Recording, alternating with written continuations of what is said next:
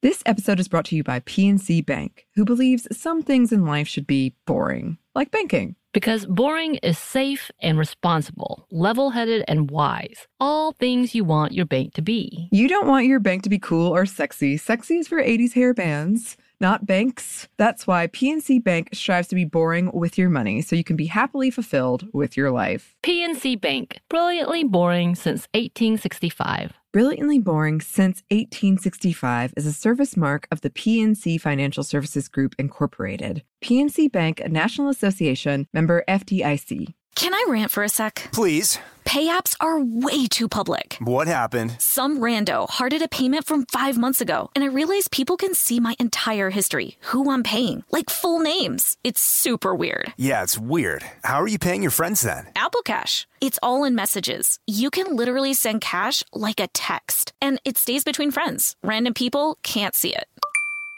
Did you just pay me a dollar on Apple Cash? Shh. Services are provided by Green Dot Bank, member FDIC. Terms apply. Experts claim there is nothing tougher than a diamond. But at Diamonds Direct, we beg to differ. Have you ever met a mother? Strong, radiant, timeless. This Mother's Day, give her the gift that meets her match. With diamond jewelry starting at $200. Plus, Diamonds Direct's exceptional quality and unbeatable everyday price, you're sure to give her a gift that wows this generation and the next to come. Experience the thrill of jewelry shopping done right at Diamonds Direct. Diamonds Direct. Your love, our passion.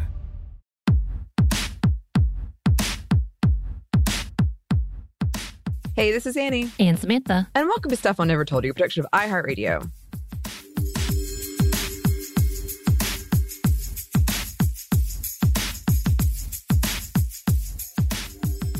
And today we are bringing you a classic uh, because of scheduling, sickness, all kinds of stuff. Uh, so It's been rough. rough. Which is kind of fitting. I uh for the classic I wanted to bring back today because this is one of my the best puns I've ever made in my opinion. Um it's about supernatural menstruation in horror. Oh, no. Uh, and I know like we're getting a little ahead of ourselves. You know, we love good horror. We love Halloween. I especially love Halloween and fall. And we're getting a little bit ahead of ourselves. But I have been thinking about this lately because, as we mentioned in our recent uh, con Dragon Con wrap up episode, a lot of people were dressed as horror, like more than normal for uh, Dragon Con. But I've also seen a lot of horror movies lately. I know that's a surprise, surprise, but I have seen a lot of horror movies lately. They're coming out in droves right now. Like, Yes. so many horror movies.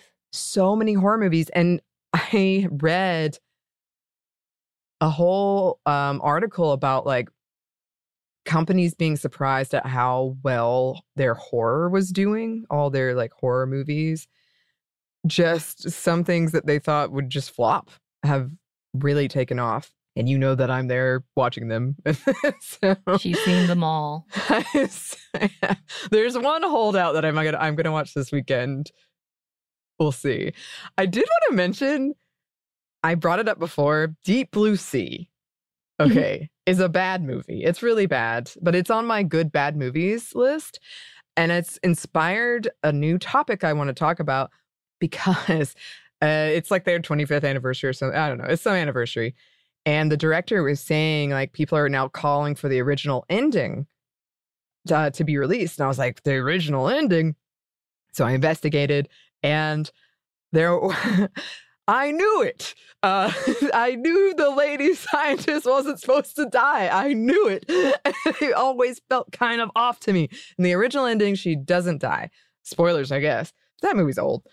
But it every they said on exit interviews, everyone was like, that needs to die. Uh, so they killed her off. They redid the ending. And I want to come back and revisit that, which I know you've seen the outline and it looks really ominous, like deserves to die is the title. Oh, Um, okay. I was like, what is happening? But you know what? This is Anney. Give her Yeah. what she wants. yes. But I feel like that kind of mindset of like when a man does it, it's all right. He deserves this redemption arc. When a woman does it, deserves to die.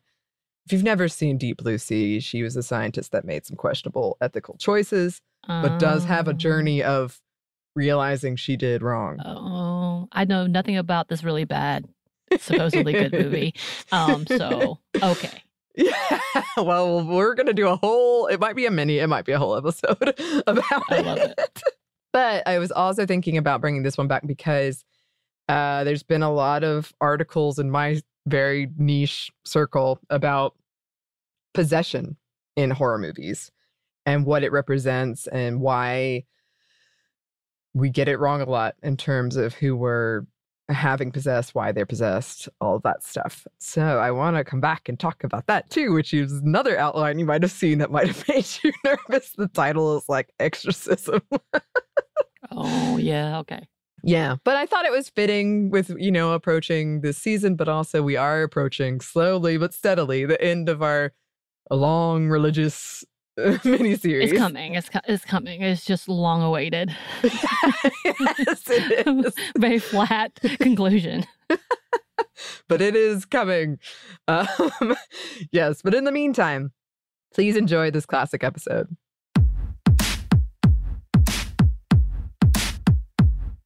Hey, this is Anney, And Samantha. and welcome to Stuff I Never Told You, production of iHeartRadio.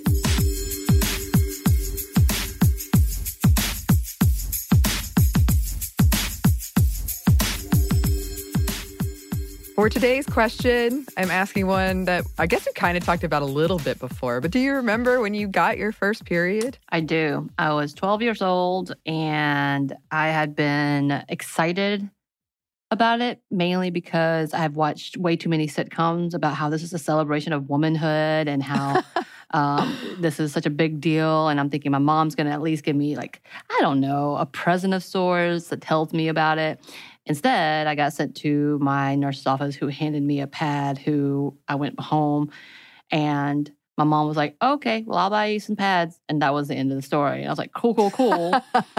Oh, and then after that, I probably had some of the worst cramps ever. And I hated everything. everything.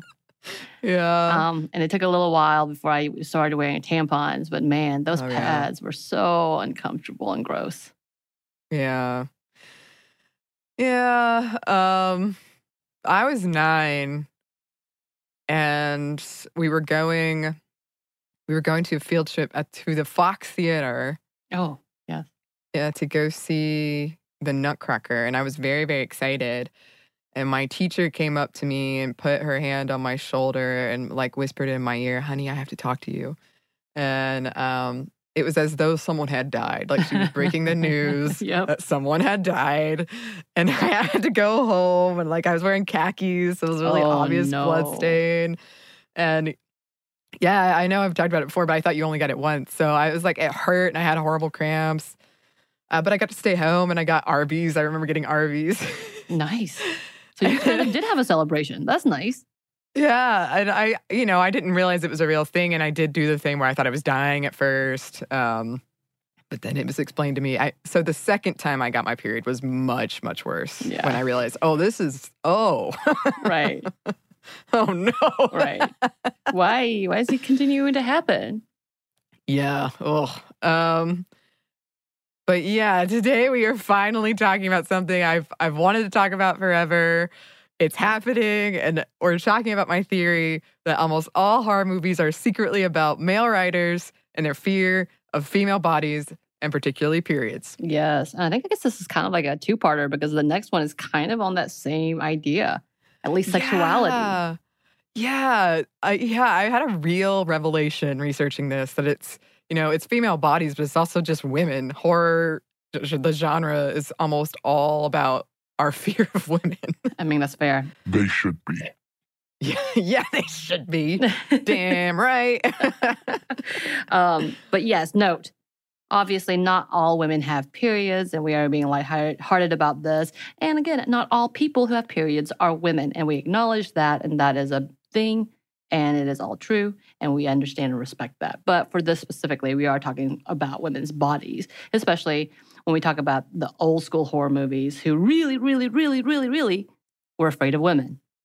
Oh yeah. Um, and as we record this, and as you listen to it, if you're listening to it when it first came out, it's October. Happy Halloween! I know, my favorite time. It's October 1st, actually, the day we're recording this. And I'm already like, should I get a pumpkin? No, I have I was trying to get a pumpkin pumpkins. two weeks ago and told someone told me no. like at the store. Yeah, because they were there, and I like the little mini pumpkins. I love those Uh-huh. and putting googly eyes on there. Like Oh, that's my wow. that's my jack o' lanterns essentially, Uh-huh. little mini ones. And they're like, Mhm. smack the no. I was like, okay. I want it. uh, what stopped me is I don't want it to rot before Halloween, and also, uh, now that I'm getting so many groceries at once, it was a lot to carry. right. And I am someone who tries to make what I don't like to go back and forth from my car to my apartment. That's ridiculous. Mhm. One trip, one trip, Anney. That's One trip. Anney. Yes. I'm like, that's the new ni- nickname. Yeah. yeah. By the way, I definitely had two of my mini pumpkins sitting on my balcony for two years. Wow. And they didn't die. They didn't. And The last time, actually, producer Andrew was here over the house. So this was a while ago, um, over here, and he and my partner went out, and they were like, "What is this?" And one had slowly started to decay, and the other one was okay, but I think Wow. they uh, it had gotten stuck to the railing of my banisters, oh essentially. wow. Um, Mhm. and when they took it off, they threw it into the yard because you know that's what you do with gourds, right? And apparently, Mhm. it was disgusting. Like the inside of it was really gross, but it was intact. Wow. That's a shame. It was almost a part of your apartment. It, like fused. it kind of did grow into my apartment, and I'm like, look what you did. Yeah. Y'all ruined my life. Well, happy Halloween. yes, yes. Happy Halloween. Um, so, to the topic at hand. yes. Um, people, and particularly dudes, I would say, have been afraid of women's bodies and their periods forever. Um, throughout history, periods have been viewed as a mark of womanhood or something shameful and even evil, something that you hide. Some historians believe a few religions may have developed in part due to disgust and fear around periods. Numerous superstitions about periods have sprung up all over the world, like uh, don't bake bread while you're on your period, don't go to a funeral on your period, don't call a man on the phone on your period, heaven forbid. Um, as well as etiquette rules, often preventing girls and women from interacting with boys and men during menstruation, which I thought was, when I think about that, that's so interesting to me. It's like this passing of sin. I, I don't know. Um, and there is also menophobia, which is legit phobia, fear of periods. Um, and just the fact that we call it the curse, which I will say has kind of jokingly been reclaimed, I feel like, in a lot of spaces. But Alright. uh, that wasn't always the case. well, and like I said, in my little generation, it was blooming, a celebration really? of womanhood. Yeah, you bloomed. Oh, wow. I never ever encountered. It's fascinating to me when you say you saw like these positive or like humorous, perhaps is a better word, depictions. I never, it was always a bad thing to me. Yeah. Um, I've only seen it as a bad thing. As, as as I was researching this, I was trying to think of one example where it wasn't portrayed as just like terribly negative or something to fear. Right. And I think it's Um, also the whole like positive or the comedy wasn't necessarily just a positive. It was literally turning and sexualizing and adulting, Mm. making a child an adult by a Yeah. marker, which you are nine, you are not a woman, but they would say you are now becoming a woman. Um, Mhm. Me at 12, who's still, you know, a little older, that is not the age of becoming a woman, but that's Right. A backtrack idea of women giving birth and when they are able to mate. And so therefore sold off to uh, you are now able to have babies. You have re- reached your adulthood. Here you go. Right. So it's not Mhm. necessarily, it's like the reclaiming, but it is this backwards idea of why we were called to be Yeah. being a woman and being now Mhm. seen sexual because we've Mhm. become able to be impregnated essentially. So it's Yeah. a positive, but a negative, but a negative. Yeah. well, and I think that's a lot of our tension around it. We're going to talk about that a little bit more, but kind of this tension of we have called it for so long a mark of womanhood, but in times like with me, I was nine, clearly not. right. But there's like this idea is still there. Um, and I do want to say, like, we're not obviously going into a history of people's views on periods. And there's been several episodes uh, past hosts have done on like superstitions around periods or history of our, our beliefs around them. And there are some cultures where the period is celebrated. Right. Um, so I just I want to put that out there. But today, because we're focusing on like the horror movie aspect of it, um, we're not going to do an exhaustive history. But that that does exist. Like it's not so feared everywhere. Um, but uh, going back to when it was feared, um, in Jewish tradition, the blame for the curse and the less fun aspects of childbirth, less than fun, shall we say, are placed solely on Eve's shoulders, of course. Uh, the Talmud has this dire warning if a menstruant woman passes between two men, if it is at the beginning of her menses, she will slay one of them. And if it is at the end of her menses, she will cause strife between them. Well, damn, if I knew I had that much power, I'd start walking in between some chosen men. Can you imagine like men scattering like oh I would just be screaming the whole time, I'm menstruating, and then try to go in between all men. It's a It's man. like part parting like a wave, and then like what them shouting, "What part of period is she on? What? Where are you?" you will never know. Fear me. Right. So, meanwhile, uh, Leviticus describes periods as ritual impurity, labeling the menstruating women as impure and anyone or anything that touches her unclean until the evening comes which is hilarious this like time frame of when Yeah. this could be so not only Mhm. is this girl or woman on her period impure that impurity was believed to be transferable by touch so this is the beginning of like a zombie apocalypse it's actually the period Yeah, you know, it's, it's bad funny. luck Our modern reaction to it is enlightening in a way because, in theory, like we're acting as though this is a great power, which is fun to imagine, and people would run from us afraid. But at this time, I imagine women were afraid of this too, Right. and that it's like you don't want to cause strife between men, like heaven forbid. You don't want a man to strike himself down. Not that there weren't women, I'm sure that did. they're okay with it Yeah, but I know that it was not just isolated to men that women were afraid to. Well, also that also brings on a bigger shame factor. And if you cause Yeah. this, are you a witch? Are you like impure? Who Mhm. are you? And so just having a period says you're impure, says you're sinful. So Yeah. of course there's that shame level to that as well. Well, and it's really insidious when you think about it because it's basically it's saying these two men get in a fight, blame that woman if she's menstruating, Right.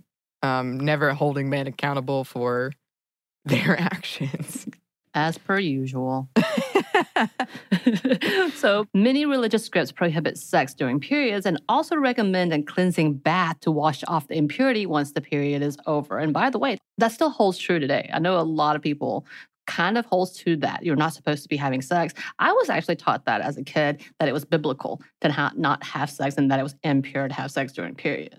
And even in my mind, there's this whole level Wow. of like, ooh, that's kind of gross.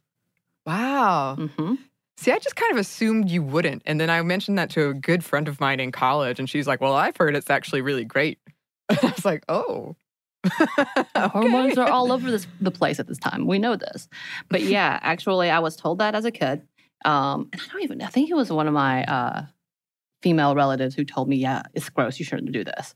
And she was an adult believing Mhm. this. So I was like, oh, Mhm. okay. Um, and some Mhm. sects of Orthodox Christianity still forbid menstruating women from receiving communion. So I can't imagine that conversation to come and be like, ah, I can't take part in communion today, church. I'm on my Yeah. period. That does sound so, again, shameful of like, people are going to know that you're on your period. Right. You have to tell well, or they'll assume that you are. Right. Uh, like, you don't have to say a thing. The fact that you didn't take communion Or Oh, either you're a devil worshiper or you're on your period. or both. or both, which is it? So during Ramadan, however, women on their period may be exempt from fasting. So that seems at least reasonable.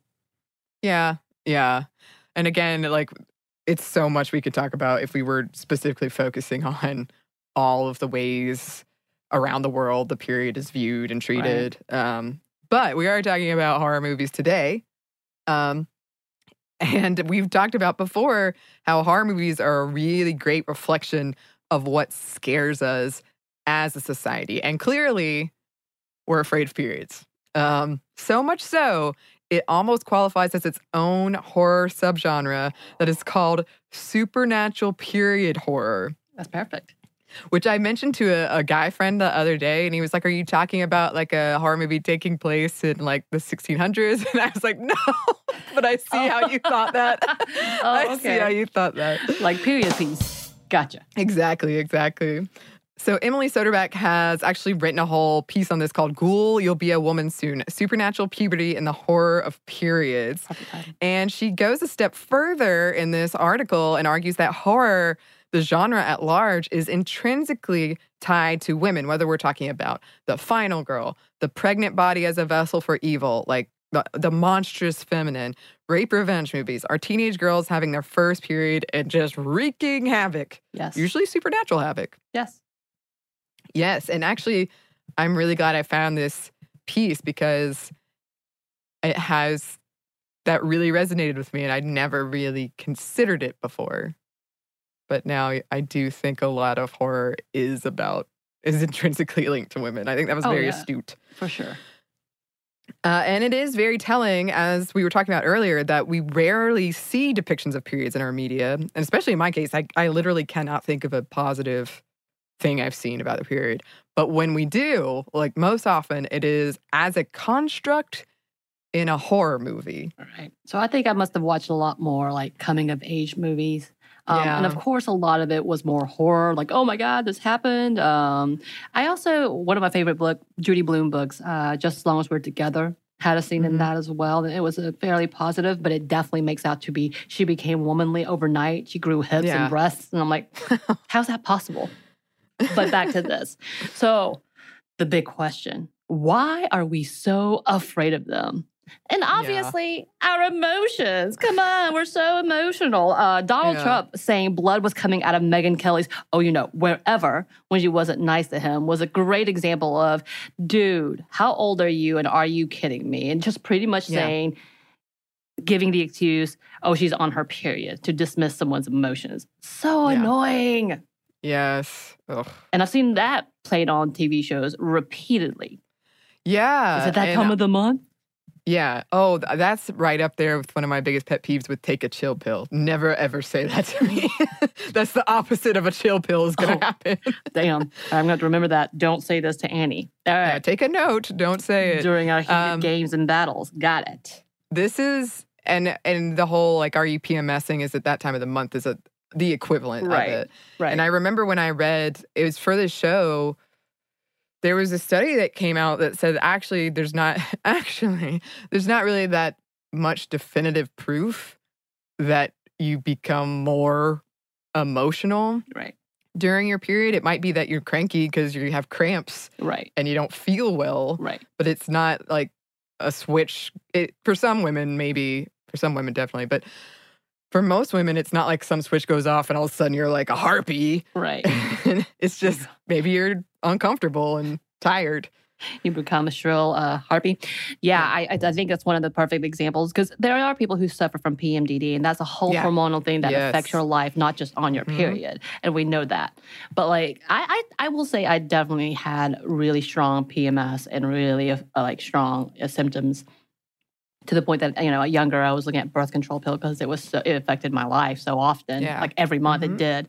But at the same time, it's not to the point that I couldn't control myself. I didn't throw things at people, Right. whatever. Right, right, right. Uh, however, back to the emotions part, social media platforms censoring images of period blood, as we know, and the hashtag period pride response, which some also see as problematic. So it is a back and forth conversation because I, I, as someone who was born in the 80s and growing up in the country and trying to figure all of this out, because like I said, I did see positive influences of that, but also this like shame factor of that, hiding the tampon, you know, making sure no one saw if you Oh, bled on yourself forbid. you know, all those things. Yeah, not having my male counterpart or my brothers or carrying tampons for me. You know, oh, how Right. dare you? Even being down that aisle brings Yeah. some shame.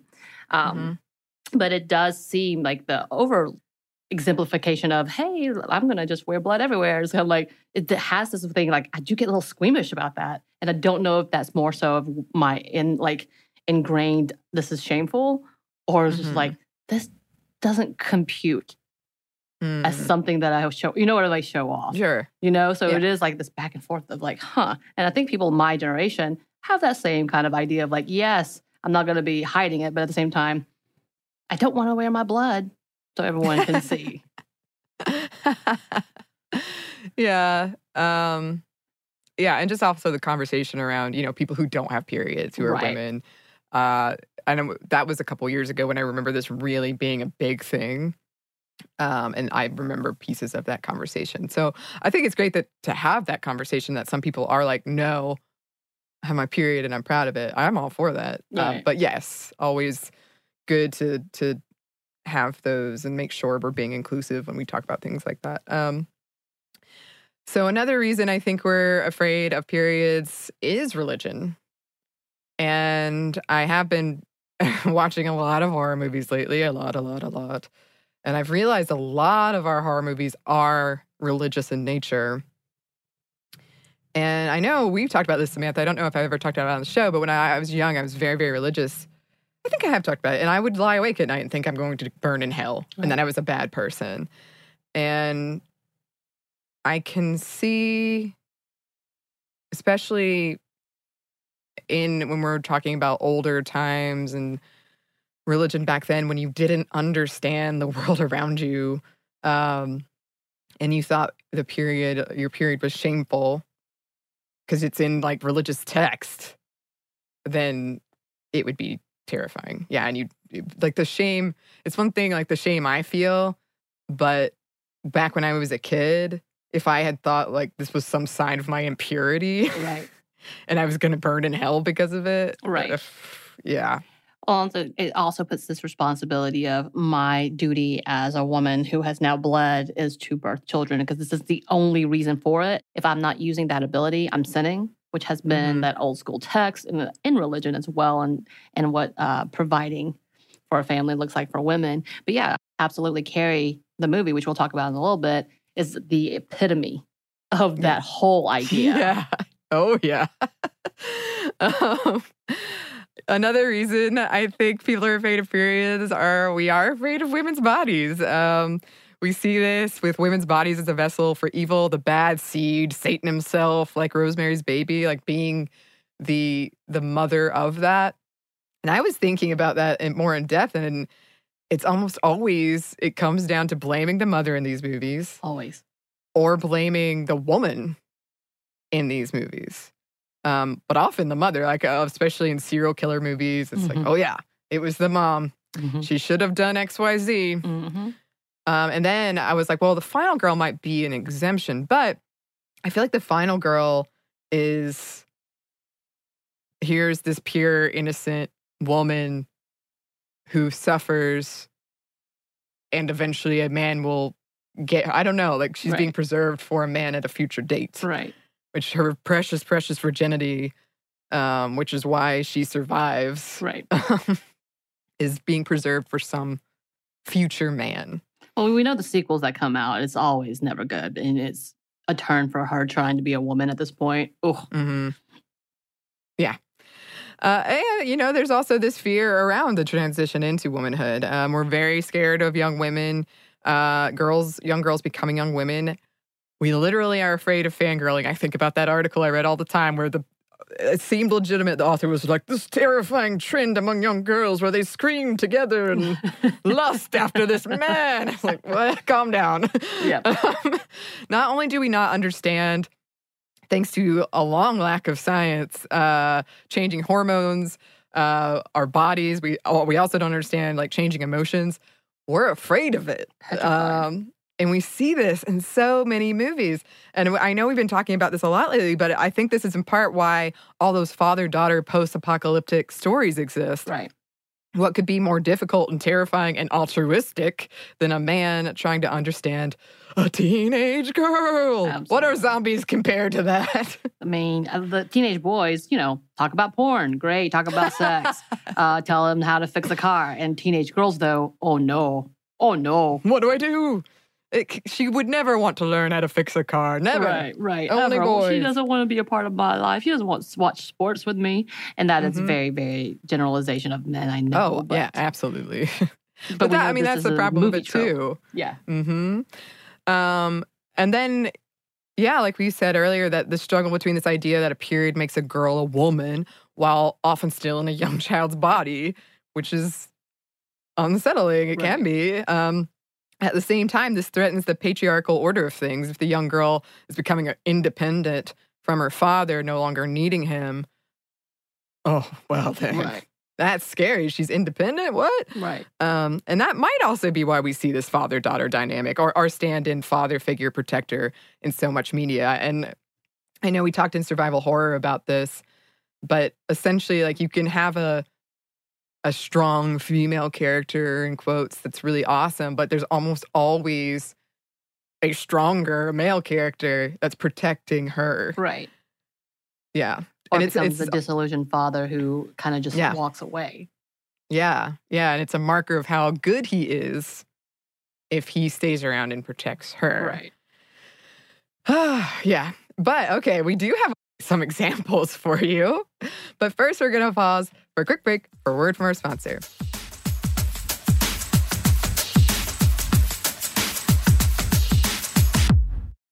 Can I rant for a sec? Please. Pay apps are way too public. What happened? Some rando hearted a payment from five months ago, and I realized people can see my entire history, who I'm paying, like full names. It's super weird. Yeah, it's weird. How are you paying your friends then? Apple Cash. It's all in messages. You can literally send cash like a text, and it stays between friends. Random people can't see it. Did you just pay me a dollar on Apple Cash? Shh. Services are provided by Green Dot Bank, member FDIC. Terms apply. Snag a job is where America goes to hire, with the deepest talent pool in hourly hiring. With access to over 6 million active hourly workers, Snag a job is the all in one solution for hiring high quality employees who can cover all your needs. On demand, temp to hire, part time or full time. You name the position warehouse worker, retail associate, grocery store clerk, fitness trainer, baker, stylist, bellhop, podcast producer. Yeah, Snag a job's got a worker for that. With our easy to use platform, you're able to seamlessly post and fill available positions quickly with a dedicated customer support team to provide all the help you need along the way. Kinda nice knowing you have a talent pool like that in your own backyard, right? Snagajob is the partner you need to keep your business running smoothly. So visit snagajob.com or text snag to 242424 to talk to an expert. Snagajob.com, where America goes to hire. Focus Features presents Back to Black. I want people to hear my voice and just forget their troubles. Experience the music and her story Know this. I ain't no Spice Girl. like never before That's my daughter. That's my Amy. on the big screen. I want to be remembered for just being me. Amy Winehouse, Back to Black, directed by Sam Taylor Johnson. Rated R, under 17, not a minute without parent. Only in theaters May 17th.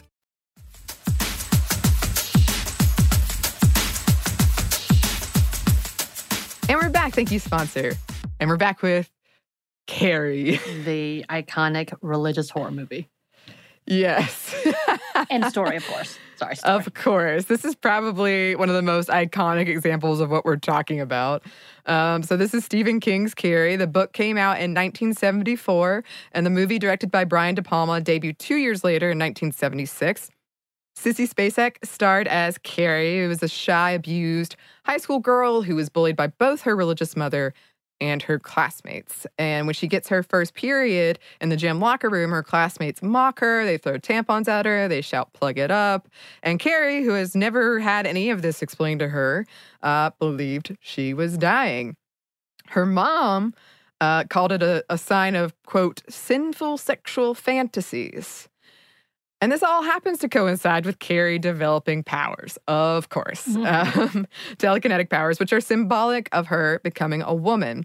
When a cruel prank leaves her doused in pig's blood, representing her period, uh, she turns those powers indiscriminately on all in her path in a wave of terrifying supernatural violence.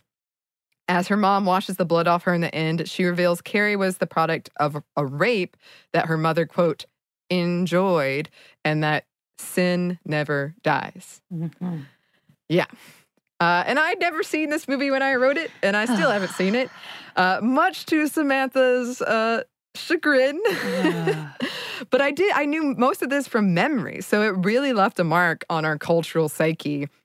Uh, and it received several awards, it received several nominations, and is regularly included on list of the top horror movies of all time. Right. Um, yes. I was very sad to hear you say someone who loves horror movies have Uh-huh. not seen such an iconic movie. Um, you did say you read the book, so I'll allow it. Um, but this is definitely of a different beast. Not only do you have an innocent girl, or in this, I think she would be called a cinnamon roll with a S I N N A M O N. Yes, we learned this. I learned this term because of Anney. Or Yes. a burnt cinnamon roll. You're welcome. Mhm. Thank Um, you. That develops dark telekinetic powers, but a young girl who destroys an entire community without hesitating. Um, She goes from victim and turns into a psycho bitch trope. But there is a second one as well, which I've never seen. Um, but Anney, so this is also part of Samantha's ire. I was is very I've upset. seen the second Carrie, Carrie Two, Rage Unleashed. I think I have not seen the first one. Um, I watched Carrie Two for the soundtrack, which is just as embarrassing as it sounds. um, I still have the soundtrack. Uh, all, all I remember is like she was in a pretty red dress at the end, and some guy got there was a lot of fire, and some guy was like in a pool, and that you know the sheet came over it, and couldn't get out, and it really freaked Oh. me out. Oh, that's bad. Yeah, for sure. Yeah, definitely fire cleansing. Like there, there's a lot of like symbolism within the story. We know this between the blood and the fire and um, the crucifixes, as well as crucifying her mother, essentially. So if you haven't seen this movie already, why haven't you, Anney? Sorry. Um, but unless you don't like horror, which is fine. Also, Mhm. uh, yes, we're talking about 1970s movies. So, spoiler alert, I guess, No, if you haven't uh, heard about it at all. But yeah, Mhm. the whole idea with this is so symbolic throughout. It's pretty much hit you over the head. But he Mhm. does turn what would be the innocent victim into a very quickly evil woman. Um, even the jump scare at the end, which was fairly new, that kind Yeah. of jump scare. So it got me too. When I watched it as a kid, I think it was at a slumber party, typical slumber party. Oh my God, it's such a girl trope right there. yeah. Um, uh, and scared the hell out of us. I think all the little girls screamed. We were in seventh grade, sixth or seventh grade. We're like, ah! uh-huh. because of the perfect jump scare. Um, but you do, it has this whole thing of you have uh, characters who are sympathetic and are really caring and in- the end really hope for the best for her and are so Yeah. excited for her. However, she does not care. Everyone must go. It kind of has Yeah. that this is everyone's fault, which again kind of turns your view on her yeah. even when she does go home to her mom begging for some sympathy and love and ends up getting, you know, almost murdered by her Yeah. mother. And so it does have this whole level of conversation of how do we see these girls, why are periods the evil that comes upon us, Yeah. and then who in the end is actually innocent. Yeah, and I mean, c- we're, clearly we're. I don't know if oversimplifying is the right word because there is a lot going on. You know, Right. yet you do have that religious aspect. You do have the blame the mother aspect. Right. Um, and like her becoming, you can read it as she becomes a woman, and then yeah, it's a traumatic experience, and then unleashes this hell uh, within her. But she also was abused, Right. um, so there's that aspect of it too. Right. Um, and when I was telling Samantha why I haven't seen it, I do have an anxiety, like a legit anxiety around this kind of horror that's like a bullying, abuse, religion, and like womanhood. Which Because we talked about several movies you hadn't seen that are Mm-hmm. more of the psycho bitch trope, and realizing you've not seen any of those, Mm-mm. even though they're considered horror, except for one, Yep. Which I'm still confused by. I will say that, um, but it, it has a whole different layer of your involving your psyche and your your darkest fears, or even Yeah. personal experiences, which Mhm. makes a lo- whole lot more sense. Of like, oh, I get it. This is why you because I think Hush was one of them. We don't we're not going to talk about that, but it's definitely like a murder thriller, Yeah. uh, stalker ish movie, which you Mhm. don't really know much of this woman's background, but you just watch it in real time essentially. So Mhm. yeah, but stuff like that you don't watch in the in the Mhm. strangers, which all Yeah. have that fear. Which in your mind, some of these are based on true stories. So it's like Yeah. this really could happen. Yeah. I think that's what gets me. I think I really like I like the clear oh no, this is not the real world stuff. not that I haven't watched plenty of those, but I think these are because I have these anxieties, they're so close to home. yeah. Um, but speaking of like playing on your worst fears and Stephen King, I will say this is probably one of my biggest fears. And the reason why I am afraid of freaking clowns is because of this movie. So Stephen King tackles the fears of girls becoming women, and the fear that comes with it is it. That so you have it as uh, a conversation about women and periods, and I didn't really think about it because I don't know if I've ever finished the early series, like when it came out Oh. in the early 90s, Yeah. because I couldn't Mm. get past the clown, Tim Curry as the freaking Oh. clown, and those teeth. yeah, Um, Yeah. But in the newer movies, I did see it in which they do talk about the main female character and her period and her becoming a woman and then the relationship she has with her father. yeah, So in the most recent movie, uh, Beverly Marsh's greatest fear is that very thing and the pain it brought her via the uh, sexual abuse from her father. When he discovered she had her first period, he said she was a woman now and very creepily sniffed her hair. Is a little Yeah. different in the book, which I've never read the book either. Again, clown in the story. I was over it. Um, and there's even a scene where she stares at a wall of tampons and pads at a pharmacy before choosing one, and then gets leered at by the older male pharmacist when she checks out.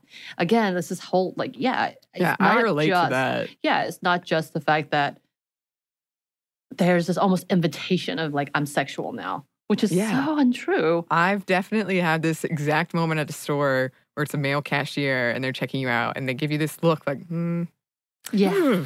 Yeah. gross. Yeah. Uh, um, and in one scene, Beverly is in the bathroom, which was very horrifying, uh, leaning over a sink with blood explodes out from the drain, completely drenching her and the bathroom in crimson blood. And honestly, I feel like I've seen scenes like this a lot growing up because I watched a lot of horror movies, and it never clicked with me Yeah. what that truly was representing. And it's, yeah. like I thought people just had a phobia about blood, which is true.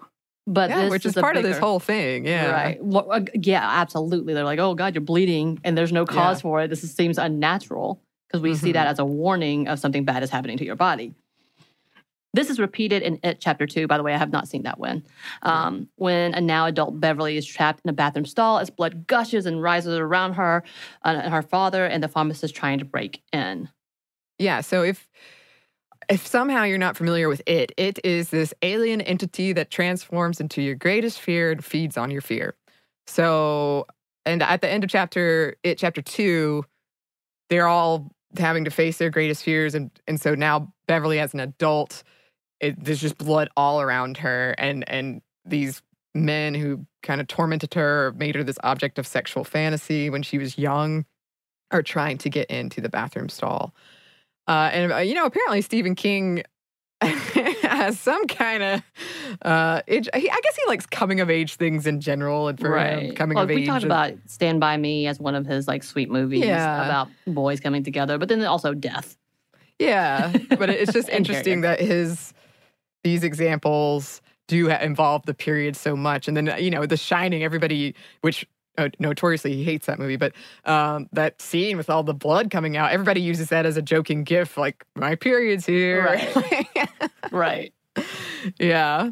Uh, but let's move on from Stephen King from now and talk about Ginger Snaps, which is a movie I love. I love that movie.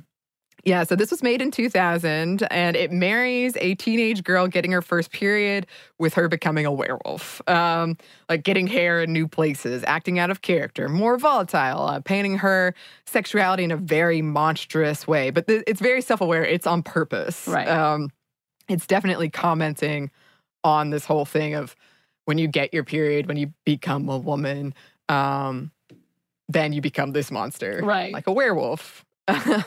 The movie's tagline is "They don't call it the curse for nothing." So, have you seen any of the sequels? no. Yeah, I Have haven't you? either. I haven't either. I, I I'm just afraid of sequels, which is why I'm always horrified when people watch it out of sync, um, because it's not as good typically. Sometimes, Mm. sometimes there. I, you know what I think? I feel like in trilogies, the second one is better usually, but if not it's always. planned. Yes. I feel like if it's planned, more likely. However, but yeah, um, the main character of this movie is actually in the Netflix series about werewolves Oh, really? and witches. Yes, Nice. yes. I thought that was hilarious because I've not seen her much. Recently in many things, but people who are very, very iconic and noticeable. And to me, in the whole like loving horror movie, she's iconic. The young girl, Yeah. she plays this character uh, and- as a witch. She's not a werewolf, but the fact that Mhm. she's in this movie always is like ah, look at that tongue in cheek type of thing. May not be on purpose, whatever. Uh, but Mhm. if you haven't seen this movie, you absolutely should. And if you like horror movies, Yes. Um, then yes, the Craft. We uh, it was really funny because we had our listener Kat, hey Kat, uh, send us a link on Twitter about the remake of The Craft, and as soon as she did that, I think it was a few days later that the trailer came out, and of Mhm. course, one of the big scenes is a period scene, which is not really like it's. I don't know if it's part of the movie. Obviously, we haven't seen it, but this was Yeah. definitely not a part of the original Craft. Yeah. Um, so we it was interesting. So shout out to that, and I wonder Yeah. what this is. Synchronous. It was odd. Right. We were like literally researching this. when Everything. That happened. Um, so we do have a little bit more for you listeners. But first, we have one more quick break for word from our sponsor.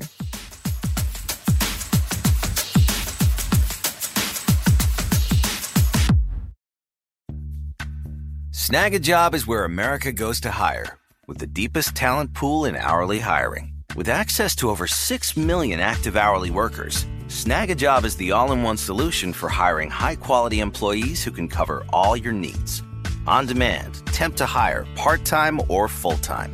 You name the position warehouse worker, retail associate, grocery store clerk, fitness trainer, baker, stylist, bellhop, podcast producer. Yeah, Snag a job's got a worker for that. With our easy to use platform, you're able to seamlessly post and fill available positions quickly with a dedicated customer support team to provide all the help you need along the way. Kinda nice knowing you have a talent pool like that in your own backyard, right? Snagajob is the partner you need to keep your business running smoothly. So visit snagajob.com or text snag to 242424 to talk to an expert. Snagajob.com, where America goes to hire.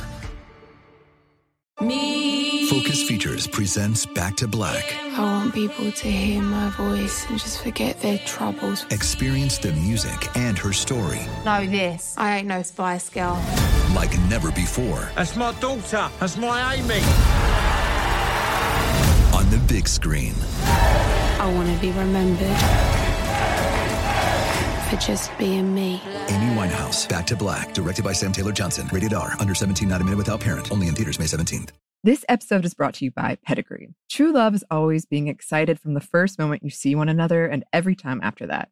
It's taking long walks together in the summer, gazing longingly into each other's eyes, and, well, watching their tail wag when they chase a squirrel in the yard. The Pedigree brand asked about believing in love at first sight. And honestly, the answer is yes. And I know you listeners know my love, Peaches Gertrude McFuzzin, whom I've talked about so much. And she really was love at first sight.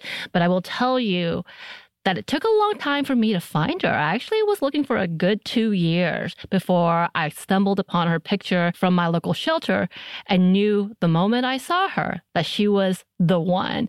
And the minute I tell you when I saw that picture and I went to meet her out the shelter and I sat with her for a good 20 minutes, y'all, I couldn't leave her. I knew she had to be mine. I knew we belonged together. Peaches and I are friends as well. We are uh, we have a good relationship together. So, you can find love at first sight with the Pedigree Adoption Drive June 7th to 9th, and the Pedigree brand will reimburse your dog adoption fees nationwide.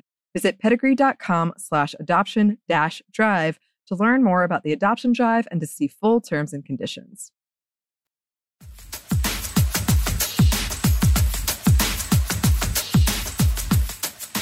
And we're back. Thank you, sponsor.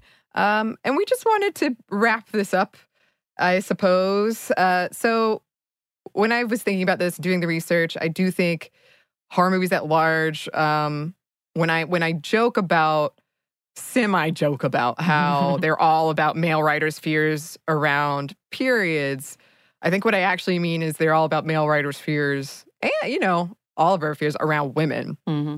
and periods have often been symbolic of womanhood. Now, again, I know we've been hopefully in what was clearly a vocal air quote saying becoming a woman. Right. We've been saying that throughout, but again, uh, you don't have to have periods to become a woman, but it is something that we've seen in our culture and in our media a lot. Um, And I do think the horror genre is intrinsically tied to women and our fears around it. That just makes sense to me. I don't think I'd ever really put it together. Like I'd always said, like this genre is about final girls, and this genre is about pregnant women giving birth to evil babies, and you know, I'd never thought about in like the whole scheme of horror right. how much of it is about women and right. girls. Because yeah, you and I have had many conversations because I love those movies about you know hauntings and you know possessions and all of that because it's nice little scare. But when you look at it, a chunk of it has to do with uh, a mother who's lost a baby who's haunting someone, or a mother yeah. who didn't who want didn't want children and sacrificed them is haunting someone. Yeah. And it's always the mother. It's always the mother doing something, whether it's going after the mother or the mother's going after a child. It's very mm-hmm. like, but it is. It's that whole overall. It's not just one generation of things. It's all the things. So when we talk yeah. about um, and then we're going to soon. We're talking about femme fatales. That's the single woman. Oh my God, be be scared. Terrified. Terrifying. I strike so much fear in the hearts of men. It's true.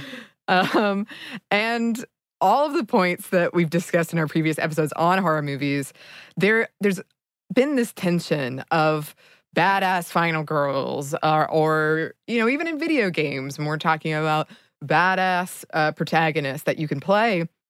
But a lot of the messaging behind them is still very rigid and sexist. Um, these pieces of entertainment are primarily created by men. Not at all, not all of them. There are some amazing women creating in this genre, and also primarily created for the male gaze. Um, so it's empowering in a way that women's bodies do inspire so much fear, but that's only because women's and girls' bodies have been so stigmatized throughout history. Um, and when you think about how these movies and pieces of entertainment do reflect real world fears, largely male fears, uh, that still impact and shame so many women to this day, that still keep women marginalized, it's a different story.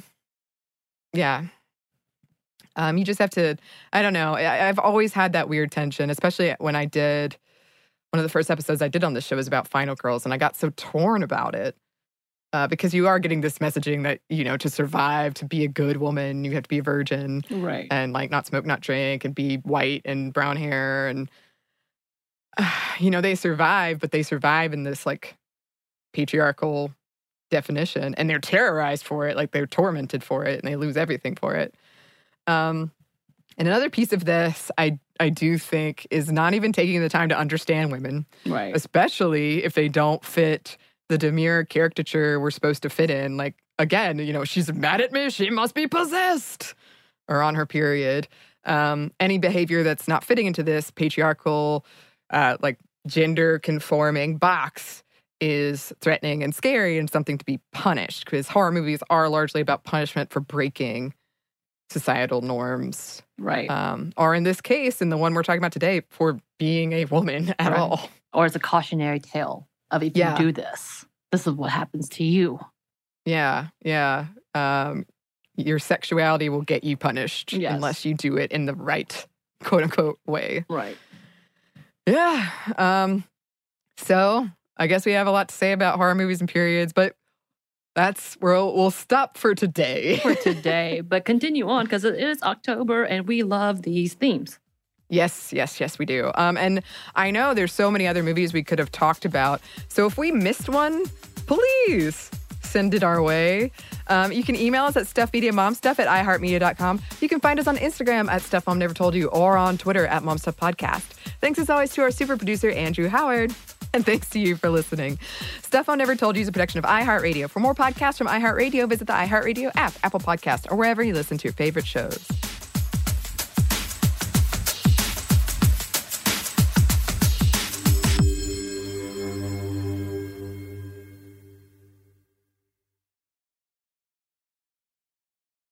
Episode is brought to you by PNC Bank, who believes some things in life should be boring, like banking. Because boring is safe and responsible, level headed and wise. All things you want your bank to be. You don't want your bank to be cool or sexy. Sexy is for 80s hair bands. Not banks. That's why PNC Bank strives to be boring with your money so you can be happily fulfilled with your life. PNC Bank, brilliantly boring since 1865. Brilliantly Boring Since 1865 is a service mark of the PNC Financial Services Group, Incorporated. PNC Bank, a National Association member FDIC.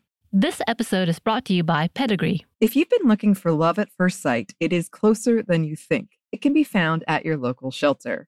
So, this June 7th to 9th, join the Pedigree Adoption Drive, and the Pedigree brand will reimburse your dog adoption fees nationwide. Pedigree knows that bringing a dog into your home not only opens their heart, it can open yours too. Visit pedigree.com slash adoption dash drive to learn more about the adoption drive and to see full terms and conditions. Rev up your thrills this summer at Cedar Point on the all new Top Thrill 2. Drive the sky on the world's tallest and fastest triple launch vertical speedway. And now, for a limited time, get more Cedar Point fun for less with our limited time bundle for just $49.99. Get admission, parking, and all day drinks for one low price. But you better hurry because this bundle won't last long. Save now at cedarpoint.com.